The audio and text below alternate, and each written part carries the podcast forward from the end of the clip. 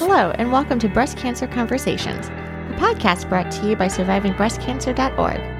I am Laura Carfang, breast cancer survivor and founder of SurvivingBreastCancer.org, a nonprofit organization providing community, education, and resources to empower those diagnosed with breast cancer and their caregivers from day one and beyond.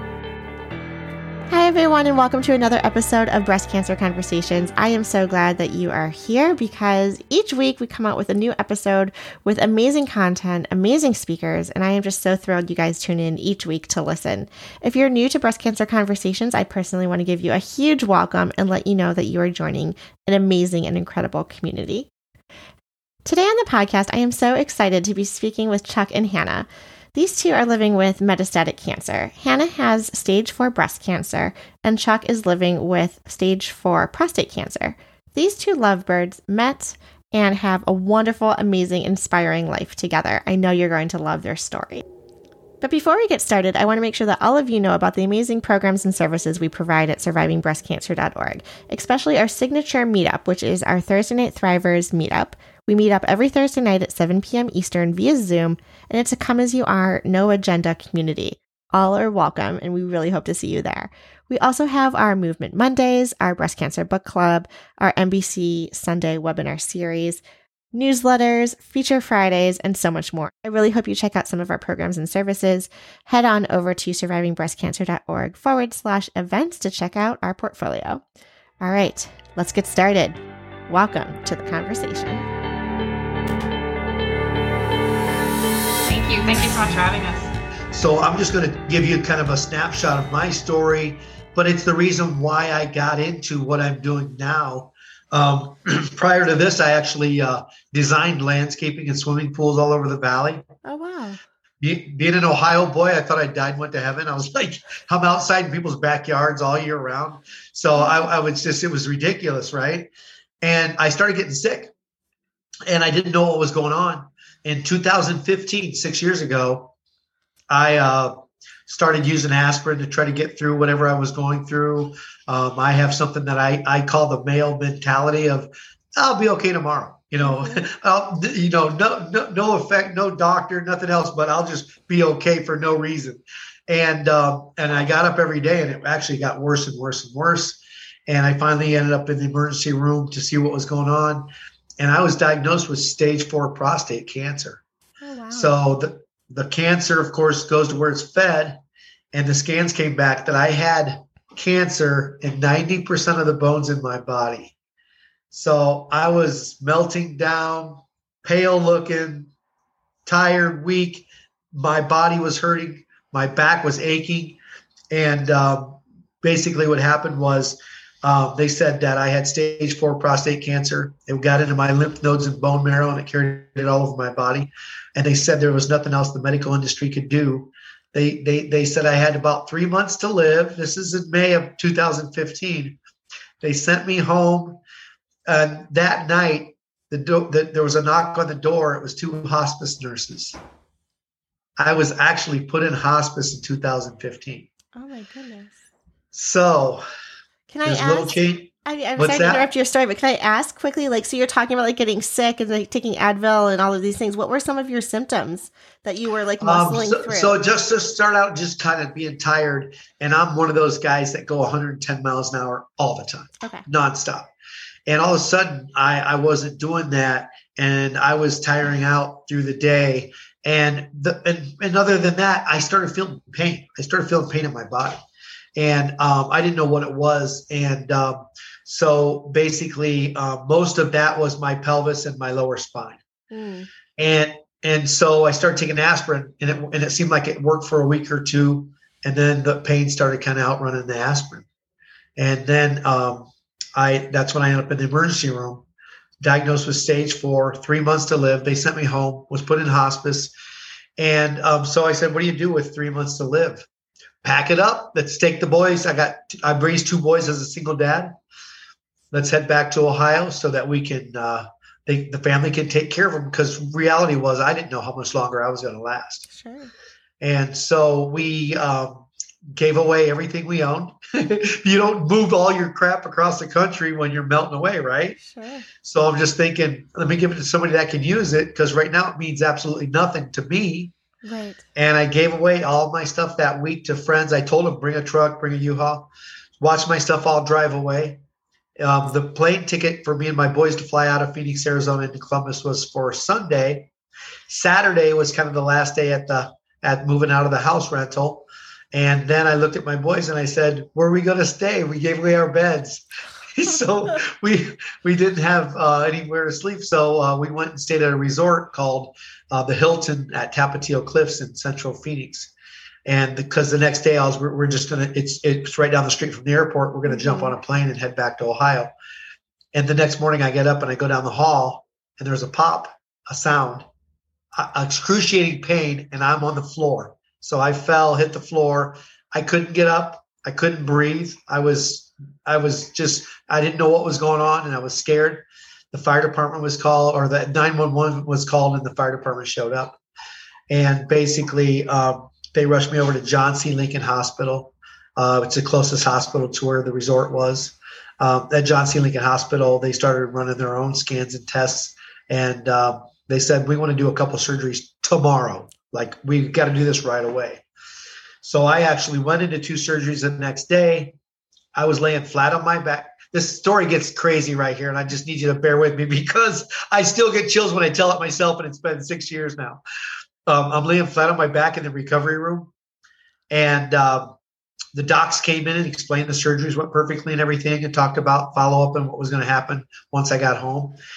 And as I'm laying there watching everything going on around me, the room turns weird cold for no reason at all. Hmm. And I'm like, you know, what just happened? And I scrunch up and I look to my right because there was big double doors at the right on the end of the room where they were taking everybody in and out for their for into the surgery rooms. And I said, somebody left the door open and let the cold air come through here. And um, and I looked down, the doors were shut. Hmm. And I'm like, what is going on? And I start to come back to my left and I jump. And I'm actually looking at a brown robe, white scarf, bearded face of Jesus. I'm looking at Jesus. He's looking at me. I'm an old Catholic boy from Ohio that don't go to church anymore. So I was like, you know, what is going on? And his right foot does does like a half a step towards me, and his hand reaches out and touches me on the shoulder, and he's gone. And I'm laying there just flipping out, like, what what did I just see? What just happened? And I didn't see his face or his mouth move. I just heard in my head, I got you. And I was like, what is going on? And they even they even rolled me up. I looked around to see, you know, was it a doctor? Was it a nurse? Was it a janitor? Anybody else in the room? But it was it was it was it was just a, a temporary visit from Jesus, and he was gone. Right. So the reason why I have to tell that part of the story is because what happened next just just totally flipped out everybody, including my doctors. The pain from a broken back, two surgeries, and stage four cancer stopped that day. All all the I was on liquid morphine. I was on you name it. My pains started piling up. I had to take two two grocery bags to the fire department to dispose of them when I actually got out of the hospital because they kept you know writing prescriptions for the pain meds kept coming and i was like i'm not i don't like taking aspirin i don't want to take a drug if i don't have to and so what happened was um, i basically uh, did go through chemo uh, 10 days at john c lincoln hospital five weeks at the mayo clinic because i was in a back brace i couldn't even tie my own shoes and shower and stuff and um, what happened was i started through my chemo and it was kicking my butt I was one of those people where the chemo was it was it was unbelievable. Um, wasn't really the first day after the chemo, but the next day I couldn't hardly get out of bed. I just I I tried to get up and put on my shoes. I was going to go for a walk down the hall, and I made it to the doorway, made it back to the bed, and slept for five hours. So I'm one of those guys that the chemo just flat out kicked my tail. And um, but what happened on my good days was as I did start walking out down the hall, out out the door, and if you Google Earth the Mayo Clinic in Scottsdale, Arizona, it's in the middle of the desert. There's nothing around it. So I, I love to be outside and hike and stuff. So I said, I'm getting out there where in my element, you know. And so I walk out into the desert and start moving my body, trying to see what I could do with movement and stuff. And uh, just had some inc- incredible me and you pers- per, uh, personal conversations with God, like, what gives? You know, I've been taken out of society. So basically, um, as I see myself improving and getting better, um, my phone starts ringing and it's people like, hey, my wife was diagnosed with cancer. My cousin was diagnosed with cancer. I was diagnosed with cancer. We're watching your stuff on Facebook or on social media. What did you do? And I was like, what do you, why are you calling me? You know? And uh, pretty soon, you know, I started telling my story and I would tell them, you know, what I did do. You know, they were like, what, what the dogs back are going crazy. they want to be part of the conversation. yeah. He's like, don't, don't leave me out. So, so, anyway, anyway, what I realized was I wanted to give them kind of a takeaway. If I'm telling my story and they're getting kind of excited, they're like, "Hey, I've got hope here." Yeah. Um, then the the what came back was um, I would tell them, "Okay, this is what I did. I prayed. Um, I believe in love. When my neighbors showed up with food because I couldn't cook meals because the chemo was kicking my butt, I loved it. I couldn't believe how I was like, "You cook dinner for me and my." I just loved the way I felt, and I know it had to be healing. Mm-hmm. Um, um, juicing was something I did all through the whole experience. Um, I started using a lot of essential oils, frankincense, and uh, um, lavender, and different things that I needed for me and for the immune system and stuff. And then my fifth go-to was move the body.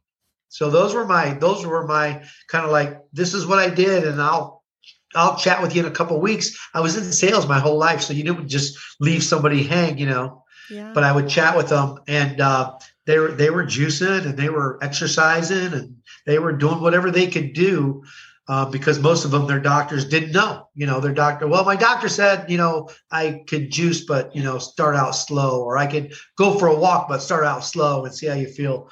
So that's kind of what started me into this whole cancer world and um, my cousin gets in touch with me here in phoenix and she says her best friend was diagnosed with stage four breast cancer and is also writing a book, which my book had launched and was on Amazon. So I was like, I, w- I want to meet her and help her. Yeah. And my cousin introduces me to Hannah. that was two years ago. yeah, so that puts us in 2019. Yes. But the same month that he got diagnosed with stage four cancer in May of 2015, I moved to Phoenix um, with my husband and my four kids.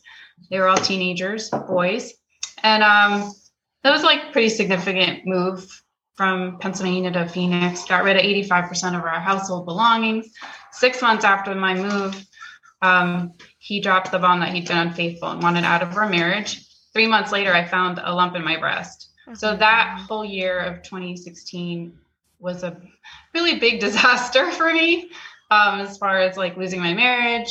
My health was gone. I ended up being diagnosed with stage four breast cancer later that year. Um, and you were diagnosed metastatic. At, Metast- at, yes, okay. metastatic. Mm-hmm. Mm-hmm. So it was triple positive at the time, um, which is significant because the cancer has changed several times, which is kind of an anomaly for mm-hmm. women.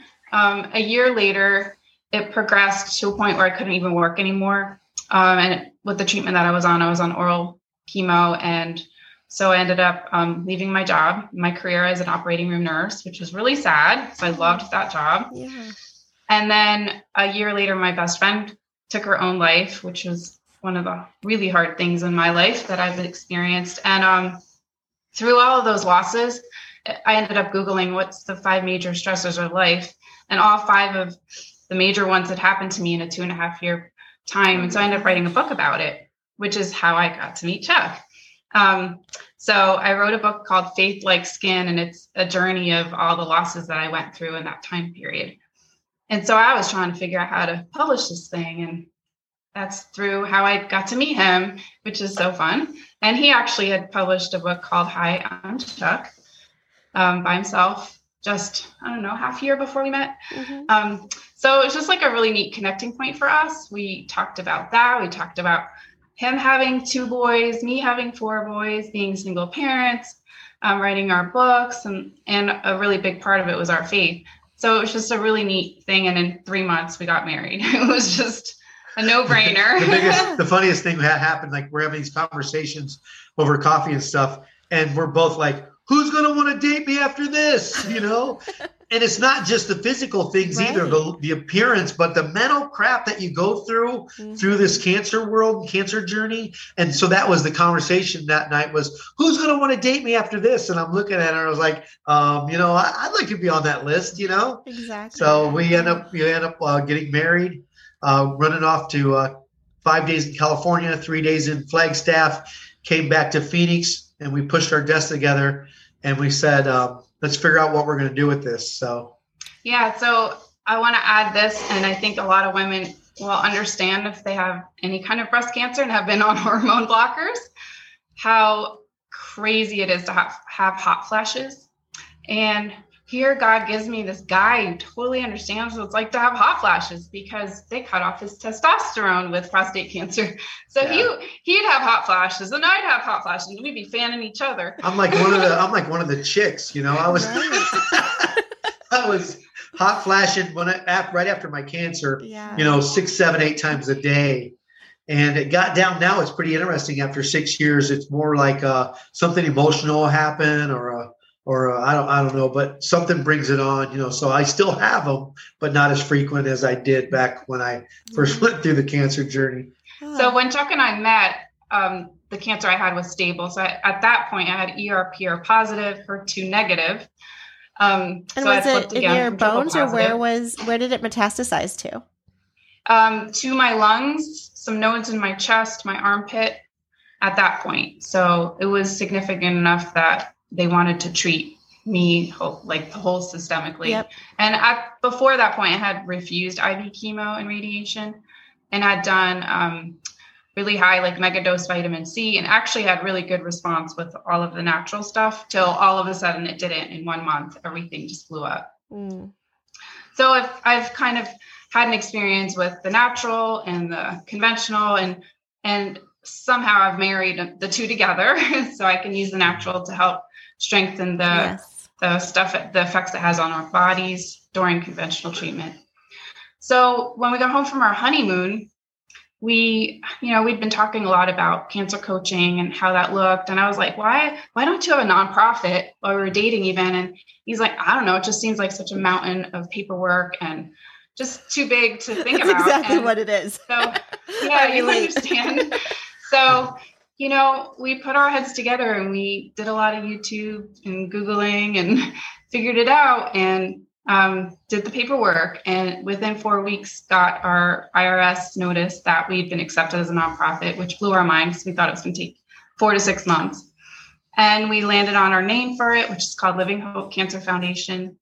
Started a website and just continued on with what we had been doing, which was taking phone calls and really encouraging people um, in that place where you know your doctor gives you a, a, medical diagnosis and a medical plan which includes your treatment but then they're kind of like all right there you go you get in your car and you're going home freaking out and you don't really have a support for that emotional and the mental and all of that and so that's the piece we felt both each had our own experience that we felt was missing mm-hmm. and that's the space that we found ourselves in that we got to encourage people and through those five pillars that Chuck was talking about. But, you know, so much of it is getting involved in the doing that helps your mindset turn on into healing.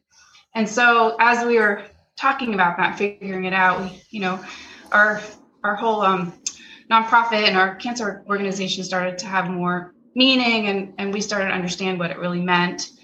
And a lot of that um, was also just giving people information. And so we wanted to figure out how to do that better and not, we couldn't replicate ourselves every single day by taking a thousand phone calls a day and spending the whole day on the phone. So we figured out that we needed to set up a little video resource library and create videos where people could get coached.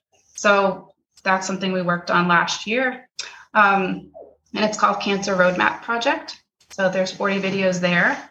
56 and, videos there. And more recently, we, we added, added we added uh, what to expect with the mastectomy little video series, just like a real basic 101 all the stuff that you just don't have answers to, you know, mm-hmm. immediately. And it was all the stuff I didn't have answers to. And I was a nurse, had yeah. no idea. So we just figured out that there's a way to help people and be able to navigate all that unknown of cancer. Oh, so the the the cancer roadmap project um, as we were getting calls, we were like, we put a notebook in between our desks. It was like, that's important. You know, that's and, and, and the calls over the last year about breast cancer, um, what to expect through a mastectomy, um, all these things were so we're like it's not we we couldn't find it ourselves out there, so we create. Uh, Hannah worked on a um, uh, a series of videos. Uh, last week we were in Colorado for nine days with speaking events over there, and between our events and stuff, you know, we sat down and she would make a little. They're only two to three minute videos, so they're not like some perfect. crazy like yeah. writing a book. The bite size, they're, like I want the answers. Yeah, you very know? consumable. Yes, and that's yes. what people want. You know, they're used to Instagram and short TikTok, exactly. very short stuff, and it it is. It's so much easier to consume it and get that information that way. So and and and what we didn't know. Um, while we're you know focusing on Hannah's health, of course, was number one on our priorities and number two was taking the cancer calls that came in all day long. And then number three was um, the foundation started growing like crazy because of social media. And we were getting calls from people like, where did you find us? You know? Um, but because of the cancer roadmap videos and and the help we had out there, um, I don't I I know I didn't. I know we've talked about it a little bit, but we really didn't know what was getting ready to happen. Mm-hmm.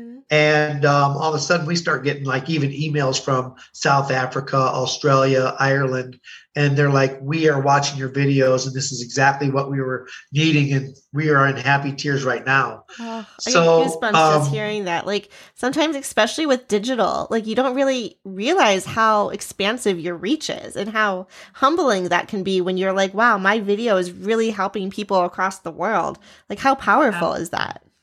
It's crazy. So the really interesting thing is, so we got married um, January 1st, 2020. We all know how wonderful 2020 was. um, um, five months into our marriage, I, well, four months, I started having neck pain and we're trying to figure out I had heart, high heart rate, um, increased problems breathing and scans weren't really showing a whole lot.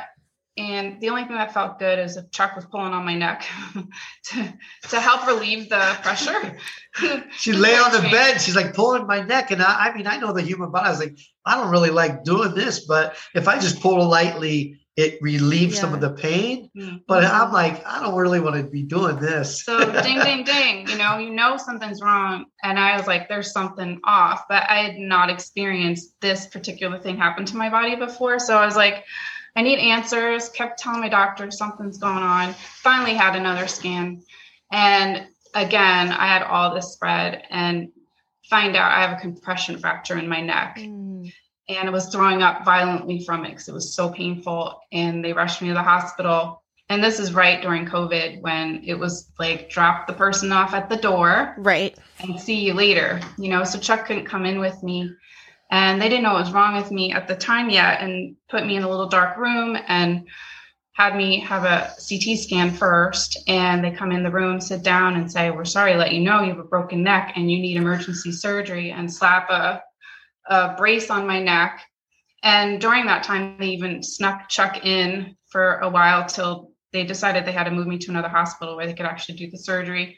So it was just a lot of um, alone time last year um, going through these things. You know, with COVID, yeah. I I can feel that a lot of women have gone through that last year with having to go to chemo treatments and surgeries and all kinds of things on their own.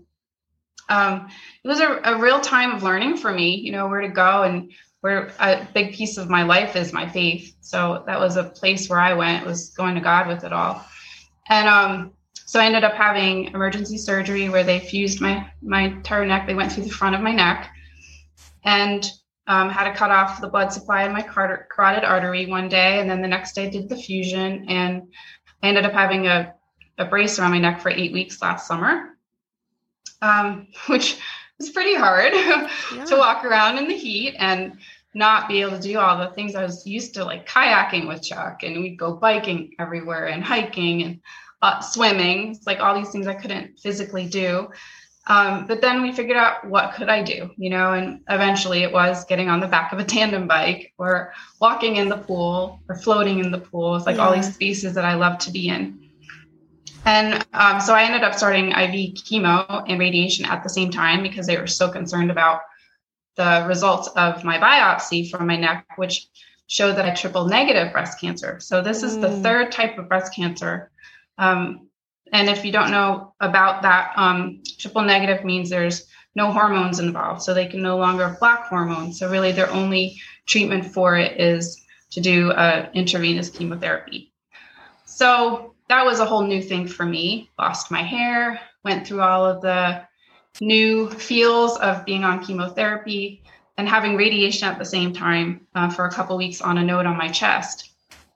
And during that time, I started having a lot of swelling problems and went to the ER three times. And the third time, they finally admitted me and decided to do a scan. And they found out that I had all these ulcerations in my esophagus, which I literally couldn't even swallow my own spit. I was spitting it in a cup, which is super disgusting. But it, it was just that bad. And it was because I had ulcers in my in my throat and I couldn't swallow anymore. From the radiation so created from the radiation.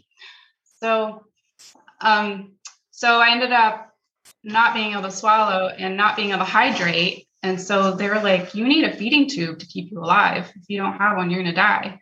And I lost 15 pounds in in about eight days. And um, so I ended up coming home with a feeding tube in my stomach, which is they literally poke a tube right into your stomach and it it's attached to like this huge syringe that you pop out and put little milkshakes in. And um, so I had to feed myself that way for seven weeks last year. And eventually the ulcerations healed enough that I was able to swallow liquids and and uh, be able to eat again and retrain myself. Yeah. So it was quite a summer last year. Did your radiologist, oncologist, like tell you about some of these risks or were they concerned? I mean, there's always risk with radiation and chemotherapy, but this sounds in, to, to get to that level of being in the ER sounds like there something, I don't know, from my perspective, something seems amiss.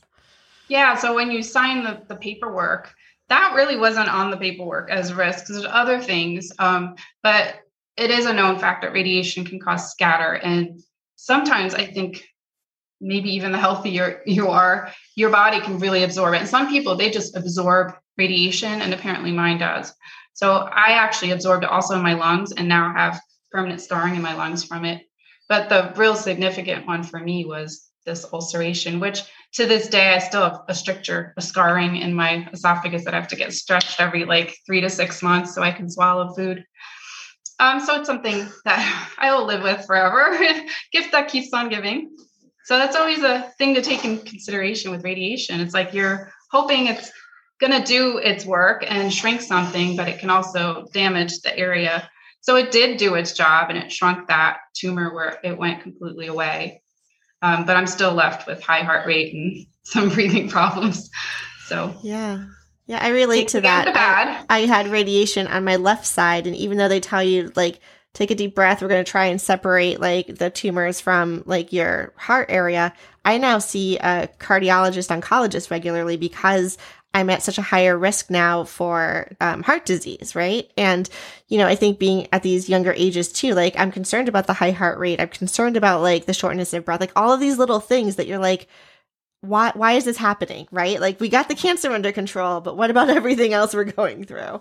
Right. So, it, it is. You, you like have to consider all of that when you're doing all these treatments because they all come with side effects. They come with risks. Yeah. And when you haven't gone through it, it's like you're just hoping for the best. So that that's been definitely something where as we navigate, um, and you know, we have clients that ask us too, and it's like it's such a personal decision because you end up going going home with those, you know, whatever your decision is. Yeah.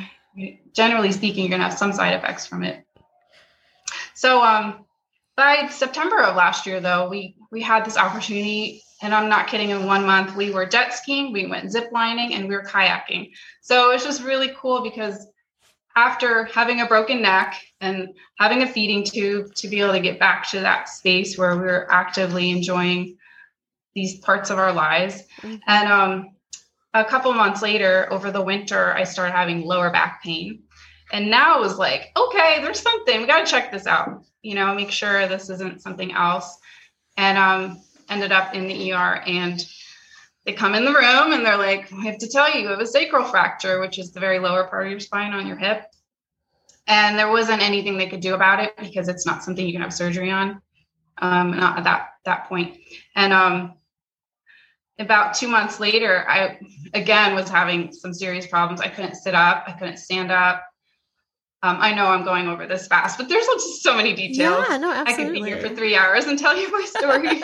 but um, it, you know, again, it was a situation where in the ER, they're like, we need to transfer you to a different hospital and you need emergency surgery and ended up with a fusion from my S1 down down to my L1 down to my S1. Mm. So it was a very significant fusion surgery, uh, which required 60 staples. Seven hour surgery. It was a nightmare. Sitting in the waiting room, you know, we we we thought it was going to be a two and a half to three hour surgery, mm. and uh, it was traumatic to say the least. Um, because I was in the waiting room like all day waiting, and as the time went by, it got worse and worse and worse. And I'm on the phone with her parents and my parents, just freaking out. Finally, they bring her out of the of the uh, of the operating room and I get to go in, but she's all knocked out and everything. She's mm-hmm. been under for seven hours. So the nurse said, you, you just go home and get some rest. And so I went home and I actually mm-hmm. fell asleep with my feet on the floor. I laid back on the bed, fell asleep with the light on. I woke up at four o'clock in the morning and I look at my phone and at one o'clock there's a text message from Hannah and it says, What happened to me? Oh boy. So I ended up waking up in the ICU. do you see our dog? I do. um, I ended up waking up in the ICU and I was supposed to wake up three hours after my surgery in my room again. And I was like, something's not right. I don't know where I am. And I just felt like I got hit by a truck. And yeah. Um, so what ended up happening is the, the cancer had spread so much into my lower spine and sacral area that my doctor came out like so overwhelmed. They ended up taking 50% of the tumor that they could out. And they're like, Your doctor has not been doing his job. And he ended up giving us a tip to a new oncologist to, you know, kind of figure out new treatment because yeah. the treatment I'd been on wasn't working at all. Um, and so um, within six weeks, I ended up having another surgery because the cancer had spread so much in that lower area and into the, the head of the femur. They were worried that it would break and if that broke, I would never be able to walk again. So they're like, we need to stabilize your femur. So they drove a titanium rod into my entire femur, um, which is basically a hammer. Hammer it in.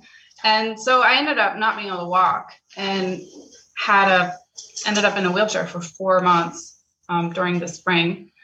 Um, and Chuck was awesome. He actually found me this little motorized scooter that fit through the bedroom door and it gave me a little bit of my life back because before that I literally couldn't walk and I, I couldn't even get enough far enough with my walker to get to the bathroom. So I had a little porta potty next to my bed and he did everything for me from bringing me my toothbrush to brush my teeth to my yeah. tea to everything I had to eat and drink and helping me change my clothes. Like he turned into 100% caregiver yeah, I mean, you know, I went from the cancer guy to the caregiver. Mm-hmm. You know, I mm-hmm. went through my journey, so I knew a little bit about caregiving, but I wasn't the person sitting there, you know, helping her sit up when she's in pain, feeding her, changing right. clothes, you know, everything else around the house. You know, the house needed clean and stuff.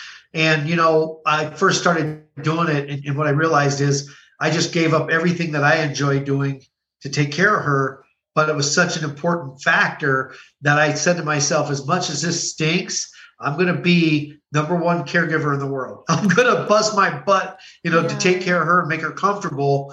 Um, and and, and, and it, it's a big factor. I mean, her comfort, her being more comfortable, her seeing me, helping her, and just knowing that I'm there. You know, these things were such a huge factor through um, this past um, six months of our lives. And the cool thing about Hannah and I hope this is a reflection and people listening to this really catch this is every bit of the way um, surgeries, three surgeries this year, in pain um, endlessly, um, you know, treatments and side effects from treatments.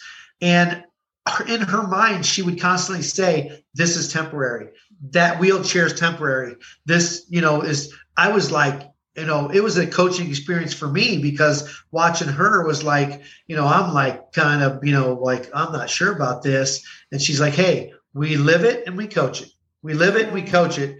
So we live it. Part of it was, um, you know, just um, just making her comfortable, doing what I needed to do through that time period, and um, you know, understanding completely what a caregiver does. Mm-hmm. Um, you know, and and and caregivers go through whatever the person they're dealing with is going through, also.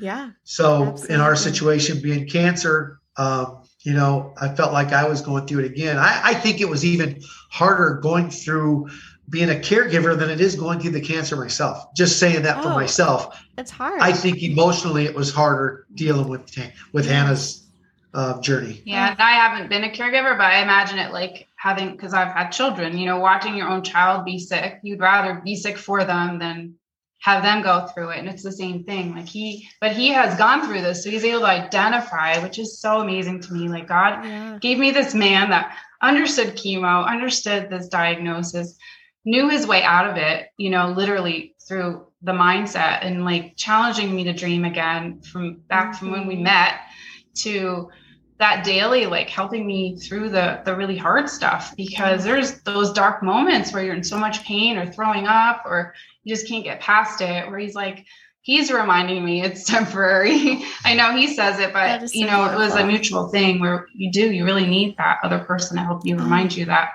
and the cool thing is the beginning of july i was able to say goodbye to my wheelchair and get Congrats. back to walking and had physical therapy and i still continue to do that to yeah. help get rid of the limp that I have and retrain all of my core muscles to walk again. Because amazingly, in four months, you lose all that. Oh, absolutely. um, so, and my last scans actually still showed that I have the same amount of cancer as when I started um, the new IV chemo treatment um, four months ago, but it's asleep. Like it's it's yeah. stable.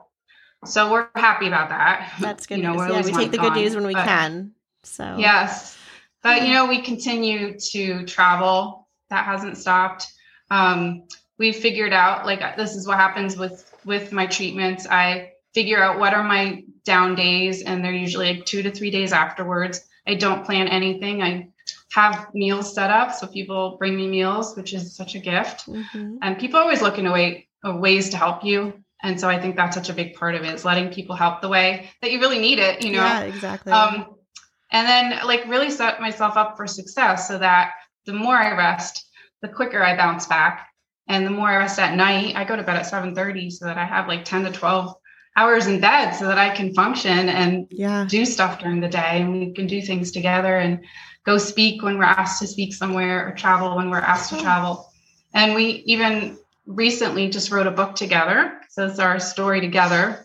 Um, and it comes out in October. So we're super excited about that. It's called How to Get Up and Live. So that's our our motto. Our life motto is get up and live. It just just happened, you know, when we're coaching people, you know, um, their doctor, you know, they're like, my doctor didn't say if I could, you know, go for a walk, you know, get in the pool and stretch. And so I tell them what I did through my journey. They go, I, I didn't know it. So our motto became get up and live, you know, get up and do something. It's a diagnosis with cancer. It's, it's, it's, it's a situation, not a sentence, you know, how you handle it how you handle it you know is basically up to you. You can stay in the bed or you can stay on the couch all day and feel sorry for yourself. And and, and there's something about that you know what what i've seen through the hundreds of people that we coach around the country is you're either you're either busy dying or you're busy living. And and and it sounds like a cliche but basically what happens is you're on the couch or you're in the bed with the covers pulled up feeling sorry for yourself or you're in the fight mode and so when you start juicing and using oils and exercising and praying and meditating and sound healing and all the stuff that we love, the thing is now you've put what I call boots on the ground. You're moving, you're moving your body. And there's something to be said about the power of the mind. And when you get into fight mode, it's a little different walk than the feeling sorry for yourself mode. And, and all of a sudden, people are re- really actually living their life, even with cancer going on in their life. So, you know it's a it's a it's a huge coaching point you know and everything we went through we lived out loud you know you guys you guys can go back on our facebook page and watch this last year and there was places where i mean we had we still do we have thousands of people sending in messages daily they're praying for hannah they're praying for hannah. So we've got this huge positive wave started, and um, it's it's it's it's a tough journey. Um, we could make the other decision, and we could stay on the couch also and say this stinks. But you know, she'll stay on the couch for maybe two days after chemo, and then she's like, "Let's go." And when we say let's go, we go. I mean, it's not like we're going to go, you know, down to the mailbox and back. We're going to Denver, Colorado for nine days and doing four speaking events for the Cancer Foundation. We're going all over the place. So, you know, that's really, really what we do. But, you know, we coach people right where they're at. And most of it's confusion and being scared. It's, it, it's, it's just stinks going through what we're going through. And it's scary, you know, when your body starts not responding to things that you want it to do or things are growing that you don't want to grow. It's scary. And so we coach people starting right where they're at. And it might be getting on their floor and typing on YouTube on your TV a stretching class or a controlled breathing class, but you're starting to get in motion and eventually it might be a yoga class or a, you know something else or a walk around the block with your husband or your dog or whatever whatever that may be but it starts slow. Another thing that i wanted to add also is everything that we've done from starting this foundation anybody can do it. We it looked like a mountain to me just because i never done it before. I was like i don't know anything about you know a 501c3 nonprofit because i had a landscaping business you know and uh, we we we researched and read and asked a lot of questions every single step of the way. And now when people say something about you know i'm going through a journey with cancer and i feel like i really feel like i should be helping other people and i say well in what way? Well i think i should write a book about my story. I love people that i love everybody should write a book even if you don't publish it because of where you where you got to go when you write that book and in that detail and bringing it all back it's it's it's it's like therapy. Um, and then you know the people that want to stand on stage and be a public speaker, the people that want to just coach somebody else going through their journey. Um, we we coach all this stuff because we did it ourselves, and it's all just baby steps and learning it. And then any anybody can do what we've done. We just we just it's just snowballing now. We've we've created some momentum, and it's growing, and more people are hearing about us. So um, yeah, and it's actually our goal to um, eventually come up with a curriculum to teach other people how to coach and certify them and have that be part of our Living Hope Cancer Foundation organization. And we also have a big dream to have a cancer retreat center where we can host patients and their caregivers and teach them all of these things in a few days. And interestingly, like when I first heard about Chuck, I actually stalked him on Facebook and saw him juicing, which is funny because I had been juicing. So both like before we both met each other for years we had been juicing. So when we met it was like yeah we're just going to keep going. So we actually juice every two days and have enough for the next day um, regularly. And part of that also is because i can't even eat a raw carrot right now. I can't swallow it so it's great because i know i'm getting like this straight shot of nutrition right to the mitochondria of my cells and it's way better for me than drinking a smoothie where your body still has to digest it i love that about juice it's like go straight to your cells. So just that shot, we call it our raw fuel. Yeah. We love it. And and also then when it went besides us doing it, which we love the feel, and when we don't do it, Hannah will say, I'm really tired today. We need juice. Mm-hmm. We can tell a difference. But also when we started coaching people going through their cancer, um, what I found was really, really hard to do is um, I can lead them to dietitians and dietitians, you know, different uh, social media pages and stuff. But we got a lot of people that aren't going to change their diet. And when we realized this, we're like, you know, how are we going to get these people healthy and get their immune system cranked up? Um, because it wants to, even going through cancer and chemo and radiation, all this stuff, it wants to if it has the right fuel. So what we what we started coaching was the juicing because a lot of people aren't changing their diets. And so what had happened was it was a way to get good nutrition in their body. And then it's kind of interesting, you know, once you start juicing for two or three weeks and all of a sudden it's like, you know what? My wife's apple pie sitting over there don't sound so good anymore before bed at night. You know, I'm juicing now and I'm walking and I have energy. So slowly, the juicing thing not only is for the immune system and for the human body, um, but it's also because a lot of people they're not going to change their diets. They don't want to change their diets, and um, that's okay. You know, the thing is, we still got to get some nutrition in there um, so the immune system can do what it's supposed to do in the first place. What a great message. And you're approaching it from the right holistic way of, well, we're not asking you to change, but let's add something really beneficial to you. And then they come to that choice if they want to over time for themselves. The, the thing about juicing also is that raw that raw nutrition, that's live nutrition, um, is so important for our human bodies. And so our recipe that we have on our site is enough that we have a glass today and tomorrow, and that that it's usually gone. Mm-hmm. But if if I'm coaching somebody and they say, "Hey, it's day number two, and I still got um, you know another full glass of juice in the pitcher in there," I tell them to dump it down the drain because after two days it starts to lose its nutritional value and its enzymes, mm. and it's not as it's not as good for you as good fresh juice. So I, I at the end of two days they dump it out and start all over again. Um, and another little um, fun thing is the thing that catches all the debris in your juicer. I have them line it with a little bag from the you know grocery store, grocery store bag or a little garbage bag. And then all the debris all the fiber goes into there and they just pull it out and throw it away. So it, it helps oh, with the cleanup a little bit. easy. yeah. That is easy. And depending on what you're juicing too i've started um like if you're doing what was it uh, was it carrot or something? I started making like grain free like muffins and stuff and using some of the fiber in other baking items. So just again, like yeah. repurposing yeah. things as much as possible and or composting, etc. There's so many yep. things that you could be doing. And yeah. it's that whole like lifestyle piece and you could just start with a very healthy drink so. We're going to turn everybody into hippies. Yes i love it. Love it. Well if you guys are ever speaking um, on the east coast please look us up. We're in boston and we travel a lot too. We were out in portland oregon speaking at the relay for life for a little while and going back to what you were saying we were talking about like we have cancer. It's not just me and william the caregiver. It's like william's going through cancer too. He's he doesn't physically have it but he's dealing with all of it.